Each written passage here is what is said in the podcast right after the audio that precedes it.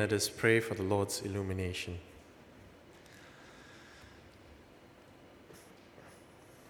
Lord, thank you for your word. Thank you for this reminder through Moses, Lord, of your salvation and your providence. And we pray in the same way that the Holy Spirit inspired the writing of these words.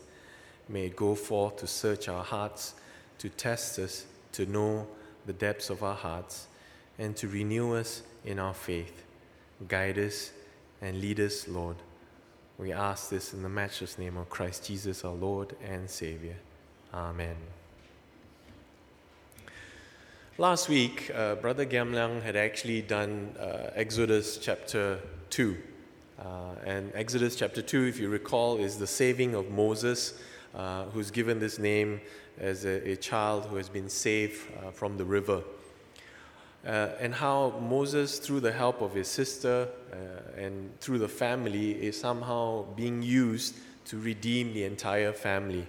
The season of Lent, as we work towards Good Friday and eventually Easter, the theme is this redemption as a family, how the family is redeemed through these acts of grace. And today we're talking about God's provision for deliverance, how he will deliver his entire people. I recall during the sermon, I'm not sure if you were here, Gamlang was kind of looking at me and saying, are you going to cover chapter 3, 4, 5, 6? And I said, no, unfortunately, according to the reading plan, we jump straight ahead to Exodus chapter 5 and 6, or the end of chapter 5 and 6. So, I kind of need to give you an idea of what happens. In chapter 2, it begins as the story about how Moses is saved. And in chapter 3, you recall that he's already with the Midianites. He gets married to Zipporah. He disappears for another 40 years. So in total, he's had 40 years in Egypt and 40 years in Midian desert territory. He's grown to be a successful shepherd. And then one day, while he's walking out in the desert taking care of the sheep, he encounters the burning bush. We find that in Exodus chapter 3. And what happens in the bush is Moses is called and he says, take off your sandals, for the ground on which you're standing on is holy. And God gives his name. It is, I am that I am. In the Hebrew understanding of it, it's the tetragamaton, yod he Waw he, Yahweh. Okay, it's breathables. It's all a yod he Waw he. It's almost like the breath of God. It's words that go out. And from this burning bush, which Moses, in the busyness of his life, gets turned around and he actually focuses his attention in his present, and God sends him to say, I have heard the prayers of my people. Go and confront Pharaoh. And Moses goes, in a Malaysian colloquial way of doing this, Moses goes, Alamak. How? How am I supposed to do this? Who do I say sent me? Pharaoh, big guy, most advanced army, most powerful man in that whole ancient Near East culture. How am I going to do this? And Yahweh tells him and says, I will be with you. That's it. I will be with you. And he takes his staff, throws it down, and he turns into a snake, puts his hand in his robe, he comes out white.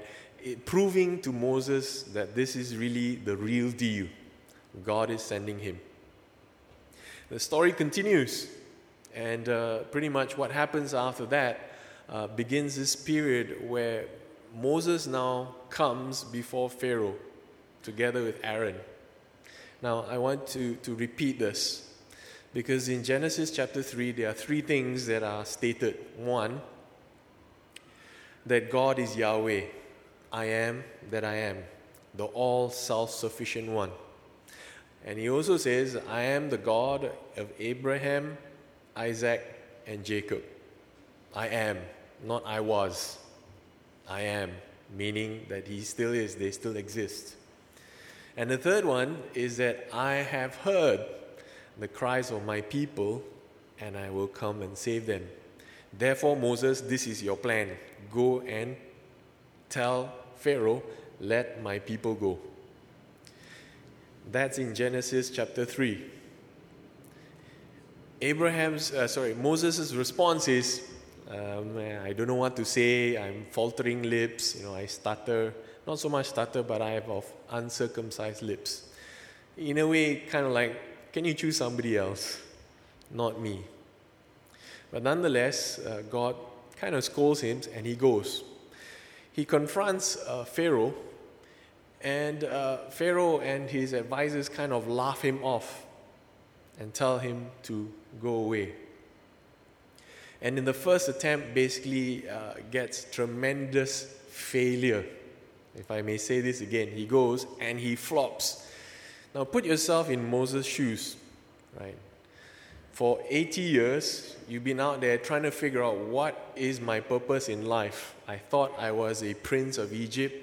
I've gone in and I've realized now that I'm a nobody and all I can do is take care of sheep. And God suddenly knocks on my door and says, go and do this great, phenomenal thing. Save my people. And in spite of all the things that he says, Moses says, I can't do this, I can't do this, I can't do this. He goes, and true enough, he can't do it. He confronts Pharaoh. Pharaoh kind of laughs him down, and he goes packing away. But not only that, something worse happens. You see, after he confronts Pharaoh, Pharaoh thinks about this and he says to his people, well, these Israelites are a bit too much. He tells them, you are no longer, he tells the supervisors, or rather the Egyptian masters, you are no longer to supply the people with straw for making bricks. Let them go and gather their own straw, but require them to make the same number of bricks as before.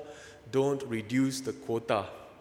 So this is in chapter 5. Okay, you can follow it in the text. I know if you can't read the font there, you can read it in your Bible. Then Moses says, they are lazy. That is why they are crying out, let us go and sacrifice to our God. So you can imagine the mockery in his voice. Make the work harder for the people so that they keep working and pay no attention to these lies.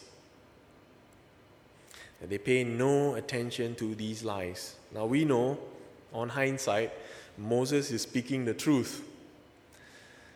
But Pharaoh has a different kind of truth. And in these two worlds that are colliding, one will want to overwhelm the other.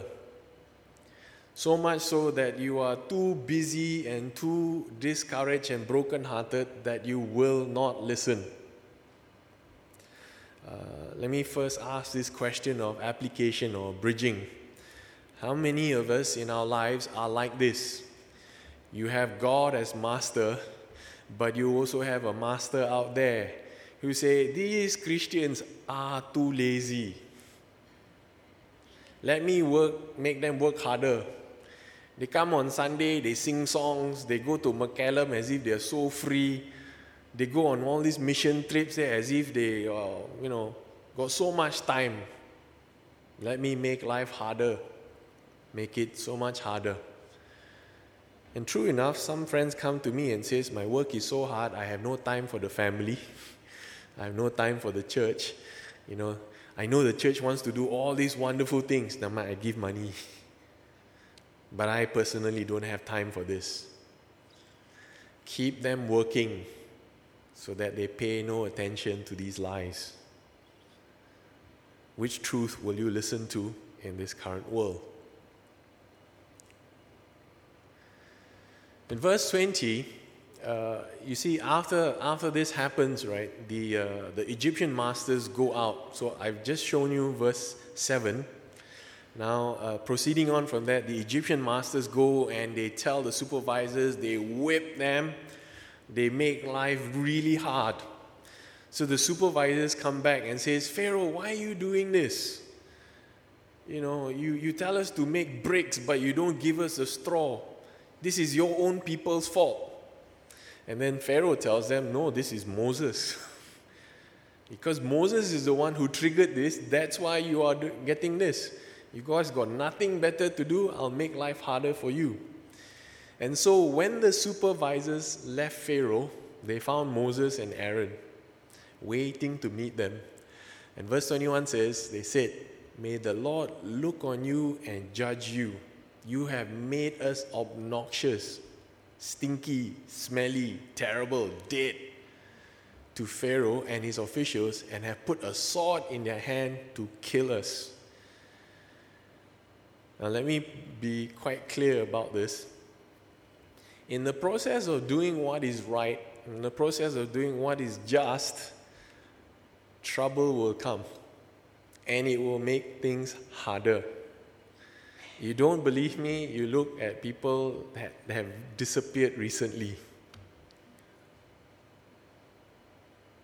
I don't know how many of you know very much. You would have heard Pastor Raymond Koh, but what about the others? Hilmi, okay. Do you realize that irrespective of whether they are Christian or not, these people who have disappeared were doing social work. They were caring for the poor. They were doing things which their own people were not doing for them. They were bringing food, they were bringing encouragement, and they were helping them. And for that reason, because others disagreed with what they were doing, they decided to get rid of them. And so in the sermon outline, if you want to check, it's something there that you can write later on. Now, verse 22 continues, Moses returned to the Lord and said, "Why, Lord, why have you brought trouble on these people?" Menyusahkan. In Cantonese, we say this, "Ho ma fan." But much stronger than that. You have brought trouble, distress, calamity, catastrophe. Is this why you sent me? Ever since I went to Pharaoh to speak in your name, he has brought trouble on these people.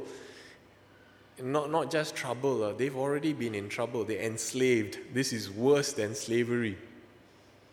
And you have not rescued your people at all. Okay, here's Moses, right, the giver of the law. He challenges the character of God. You are lying to me. You have not rescued your people. You said you would. Is this how you're going to rescue them? Make life worse. Now, Moses has not yet come to encounter God in the fullness of the great I am. And so the way he looks at it is, this is an amazing disaster. I have come according to this God who sends me, who is the great I am, who appeared out of the bush. I have come and I have told these authorities, the Pharaoh, what he told me to do. And things are even worse than it was before. At least before, we had straw. Now, no change in quota. They have to go and get straw themselves. Things are worse. There is trouble, distress, affliction, calamity. And if you put yourself in the foot of Moses, I'm the leader, I'm trying to save them, but I have just made things worse. Much, much worse. And so he cries out to God. And God can take it. He's not so puny and small that you say, "How dare you?" God takes it. But let me first make this particular point. In your sermon outline, you find inserted in your bulletin, there are blanks to be filled up. This process of deliverance in this case comes at the cost of greater trouble and distress. Greater trouble and distress. How many of you have actually ever really thought about this? That although we seek to have a better life for us, quite often the path of doing what is right and good results in greater trouble and distress. I remember once when I was a child, somewhere in the age of 8 or 9, one day in the afternoon, a one-ton lorry came and parked in front of our house. And it was exuding this most wonderful smell. It was filled with durians. And I was like, wow, heaven. Lorry in front of the house with durian. I called my mom, Mom, durian. Why is he stopping in front of our house? And so we were kind of perplexed. I mean, we're in a taman. We're not in a market or anything. And we went to find out. And the guy came to the gate, knocking on the gate.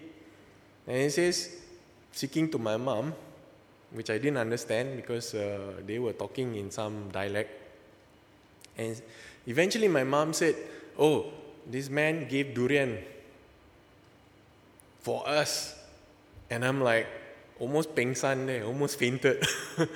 One lorry load of durian, what are we going to do with this? So I'm like very excited.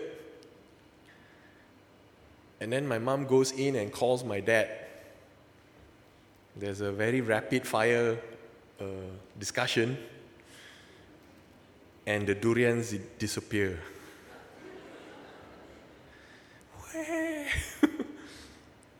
And I thought, what is wrong with my dad? Why is he saying, take this durian away? Another day, same thing happened in the afternoon, not long after. Big hamper. Comes to the gate, knocking at the gate, bringing a big hamper. Again, same thing happened. I'm all excited. Wow, hamper, very nice, very pretty, taller than me. Conversation between my mom and my dad, and the hamper disappears again. And I'm thinking, there has to be a very weird pattern. Anytime my dad comes into the picture, it is a killjoy. I grew up in my primary school wondering, why is it that we never go out for dinners? Other of my friends would go around socializing, and we would have so, they would come and tell me they went this party, they went that party, went to this thing. My dad, boring. Never went out, never socialized. I always wondered why, and I grew up very much part of my life trying to figure out what is wrong with my dad. Was he such an introvert? It was only much later in my life I realized that because of my dad's profession, he was always subject to bribery. Some of you might be wondering what he is, so let me just end your suspense. My dad worked with the judiciary. He was a judge, quite a senior judge. I won't say, if not means people will start checking which judge is he. But he was with the judiciary, and many, many years later when I asked him about this, he said, the people who were sending the durians, the hampers and all that, they were people who had cases whom he was supposed to sit over. And they were trying to curry favor. Then I say, what about your, you never went for all these dinners and all that stuff. He says, as a judge, I have to remain outside of community and society so that I am not influenced. I mean, that was the old ethos. Nowadays, you see our judges, party animals sometimes. Don't go and say that too far because I'll go into jail. But I know some of, I met some of them before in the past. And so in the past, you remain objective, independent, not influenced. But can you imagine the amount of trouble and distress your child is giving you grief because he doesn't have his durian, he doesn't have his hampers, he doesn't have a social life? It is harder to do the right thing. In my counseling with youths, with children, teenagers, and some of them will come and complain, my father never let me do this, my mother let me do this, they always fight with me, they don't let me have a life. I have to calmly sit them down and say, do you know that it is so much easier to not fight with you and give you what you want? But what will that mean? It means a life without boundaries. It means a life without purpose where you just do what you want. And when he comes to doing what is necessary and going through the pain and suffering, you will not do it. Because it is easier to do the easier thing. We are now faced in an environment where quick and easy gratification is really hard. And parents are having to deal with it. If you don't believe me, look at many of our children now. As soon as they sit at the dinner table, the handphone comes out in front of their child. Because it is harder to discipline the child than it is to let them do what they want. Now, this is no way a condemnation of parents, but this is a challenge to us as parents. When it comes to delivering, redeeming, salvation, this process sometimes comes at greater trouble and distress, and you have to go through it in order to be redeemed, or else you stay where you are and you wallow in your pit. C.S. Lewis gave this example. The offer of salvation is very much like a parent who comes to the child, and the child is playing in his little mud pit. And the parent says, I want to take you to the beach. But the child says, no. I don't want the trouble of getting out of my current fun in my little mud pit in the house. Because it's too troublesome to get changed, to get dressed up, to basically go on a long drive to go to the beach. I'm quite happy as I am now, even as it is.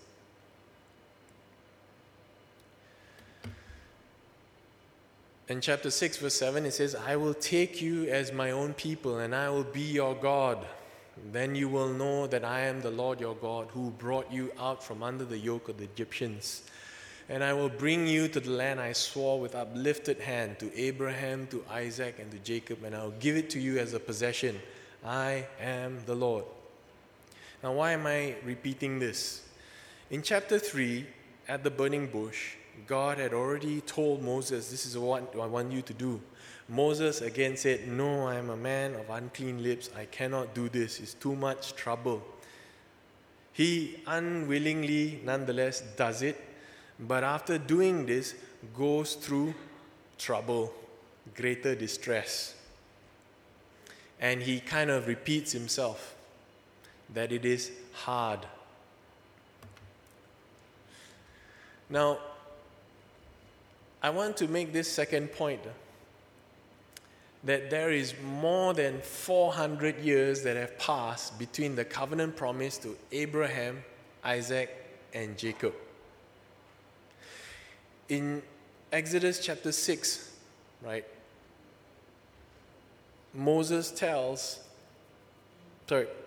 God tells Moses, I'm going to fulfill the promise that I gave to Abraham, Isaac, and Jacob. Now, this promise is 400 years ago. In fact, if you look at Exodus chapter 12, verse 4, it is 430 years. Now, can you imagine a deferred gratification that is 430 years in the making? We kind of tell our children, okay, wait, your reward comes. But if you are one of these slave families that has tried to be living faithfully to Yahweh, and your parents have died under bondage, and you have been born into bondage, and your children are into bondage, and your children's children are going to be stuck in this bondage, and you remind them the promises of God, and it has taken these many generations until finally Yahweh says to Moses, now I will show. How will you teach your children that the promises of God may not occur within this lifetime, but will occur in eternity? That's a tough question. Because what the world wants to teach you and distract you with and give you enough trouble is to realize the truth that eternity is a lot longer than right here, right now. We want our thing right here, right now, and God is promising us the rest of eternity. How will you teach your children that?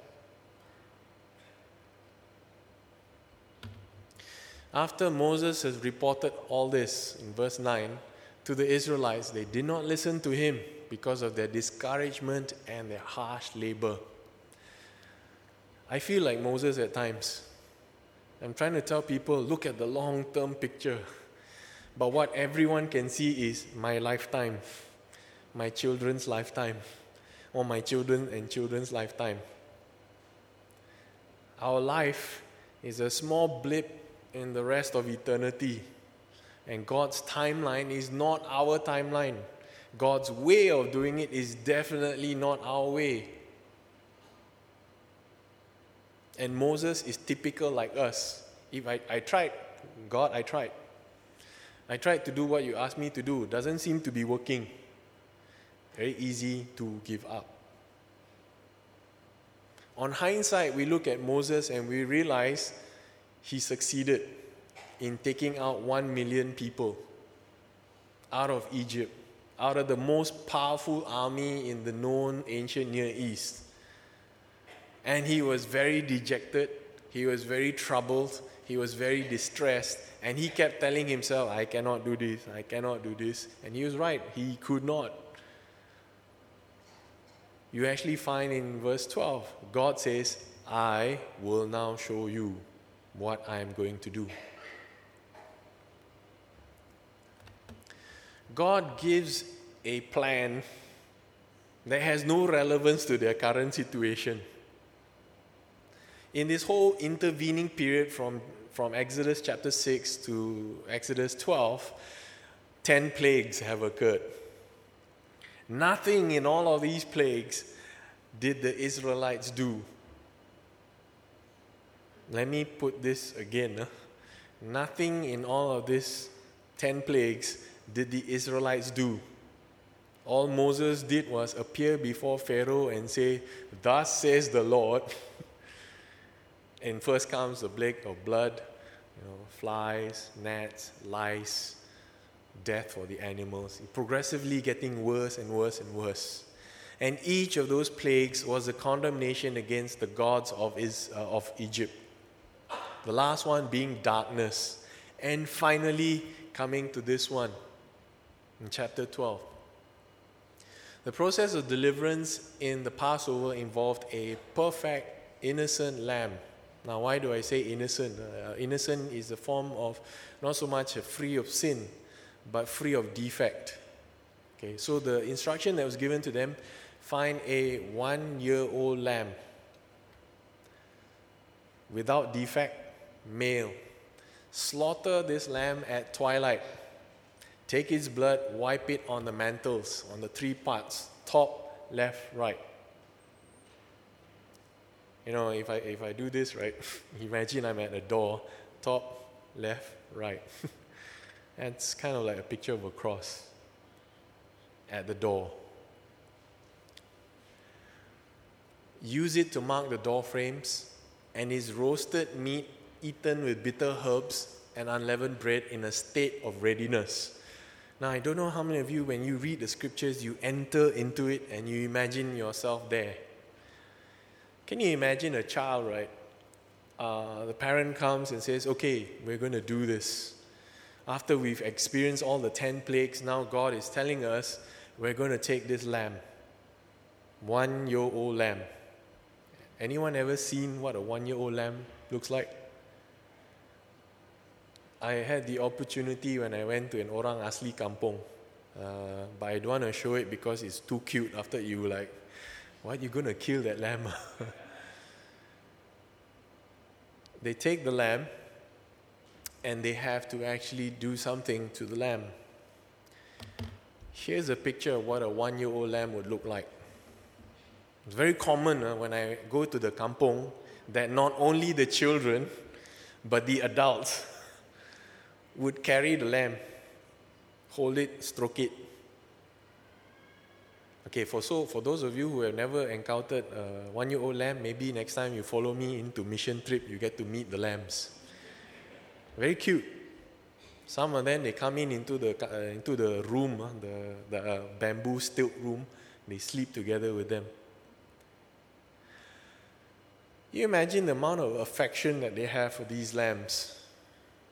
They're like cute little playthings. So you tell your family, 1-year-old lamb is going to die. The blood is going to be spattered on the thing. And you might think, wow, what a cruel God. Cute little thing is going to die. For what? Because he's going to do this awesome magic trick. We have this kind of famous painting that you have seen that depicts Jesus Christ, the Lamb of God. In Leviticus, the whole purpose of the sacrificial system was to show people the consequence of their sin. That innocent people would die, would have to pay for their sin. That the things that we hold dear in life would basically die. Death was meant to be a stark reminder to us about the consequence of sin. And so when we look at Jesus, this innocent, perfect human male who died, we would know we caused that. That is the cost of our salvation. That is the cost of our redemption. But the process of getting to that point is really distressing and troubling at times. It takes a lot of hard work, and it may not happen within your lifetime. You know, one of the things that is most depressing when I speak to our mission guys, I said, you are trying to transform the kampong. It will take at least 3 generations before they even begin to trust you. I've seen it. I've been doing this for the last 15, 20 years. And I'm into generation 3. Only now they are beginning to say, yeah, Pastor, bagus kita hantar anak kita pergi tadika. Only now.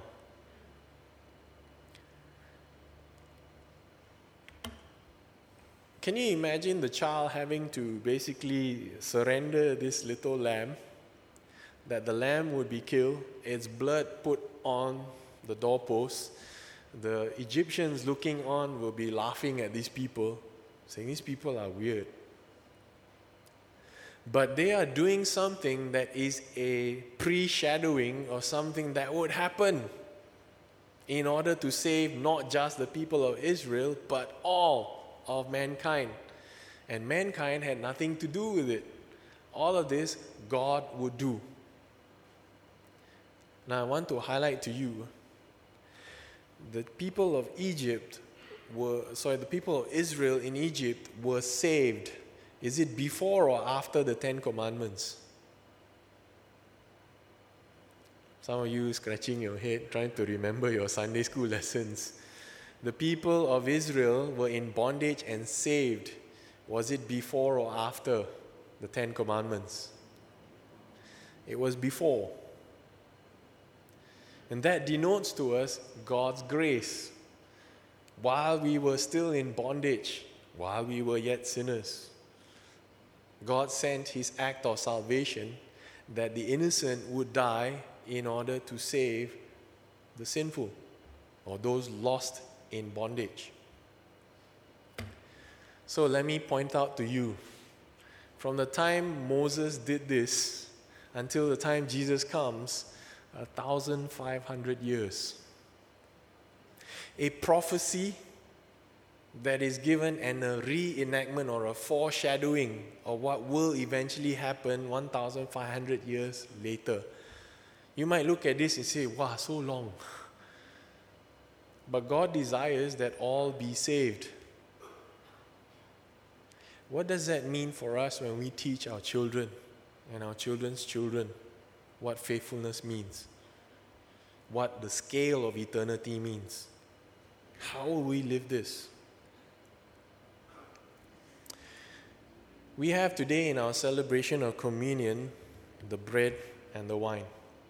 We know that Jesus, when he was crucified very much like the lambs. At twilight, when the lambs were being slaughtered for the Passover, or killed for the Passover, Jesus was crucified. Jesus was male. Jesus was innocent, without sin, without blemish. And he came as an atonement for us. Before he left, he set with us this new covenant, no longer the Passover, but a realization of what the Passover was pointing to, the Lamb of God that was slain for the sins of the world. We eat the bread, and in some of our liturgy we say, the body of Christ given to you. Take and eat this in remembrance of Christ Jesus. The blood of Christ shed out on the cross, the blood of the lambs put on the doorpost, that God would see it as a covering over our sins. What does it mean for us when we celebrate communion? When we teach our children what it means? All throughout New Testament scripture, we see Christ as that perfect lamb that was sacrificed over Passover. And that is that process of redemption. But Jesus reminds us, in this world you will have trouble. But take courage, I have overcome this world.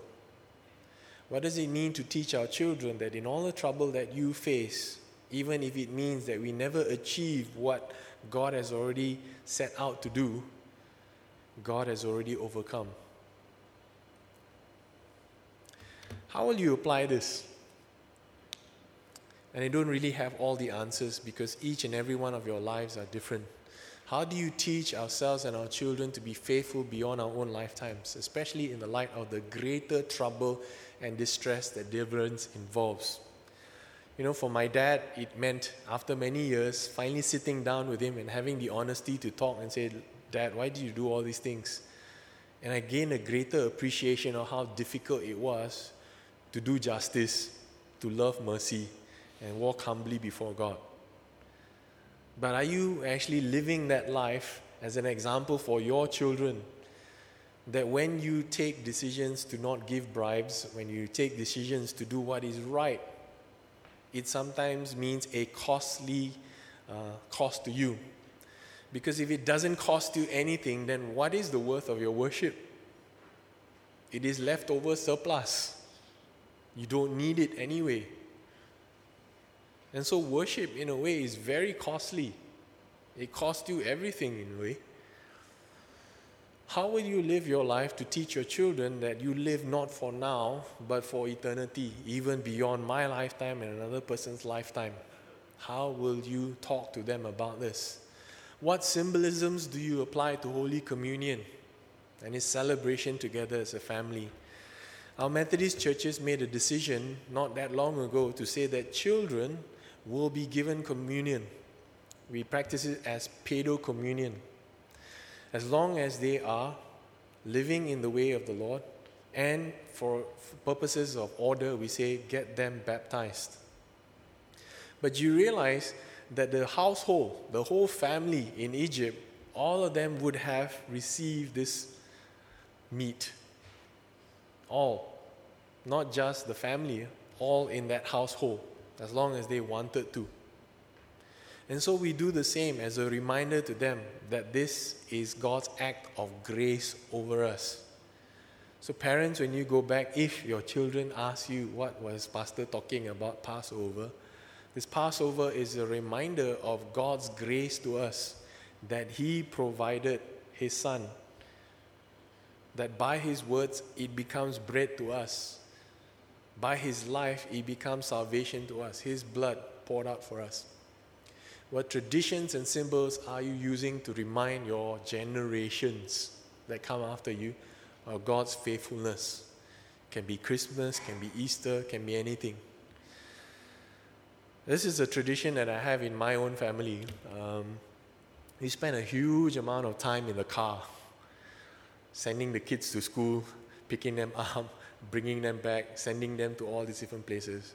So being in the car, captive audience. Every day when I send my children to school, we say a prayer as I'm dropping them off. Every week, and when we find time, especially if we have time at night, every night, ask how the day went. And we ask, what is God saying in all these things? We have family time together. We talk about difficult things. And I have to share with them, how has God been faithful to me? Because my children might grow up and say, why do I have to be like you, you know? Why can't I be like other families? Everybody else stays put. Pastor's family move here, move there, move everywhere. We live in a house that is not ours. We live in circumstances where last time we could afford this, that, everything. Now we have to check budget. And we live within boundaries and constraints. And I have to paint them the bigger picture. The eternal picture, not their daily life. And I thank God that they have grown up okay so far. But we have to teach our children and our children's children to look beyond their current circumstances. How will you, my dear brothers, apply this in your life? You need to teach your children these symbols. They are symbols and traditions that reminds us of a truth that is eternal rather than temporary. I pray that God inspires you how to do this. Let us pray.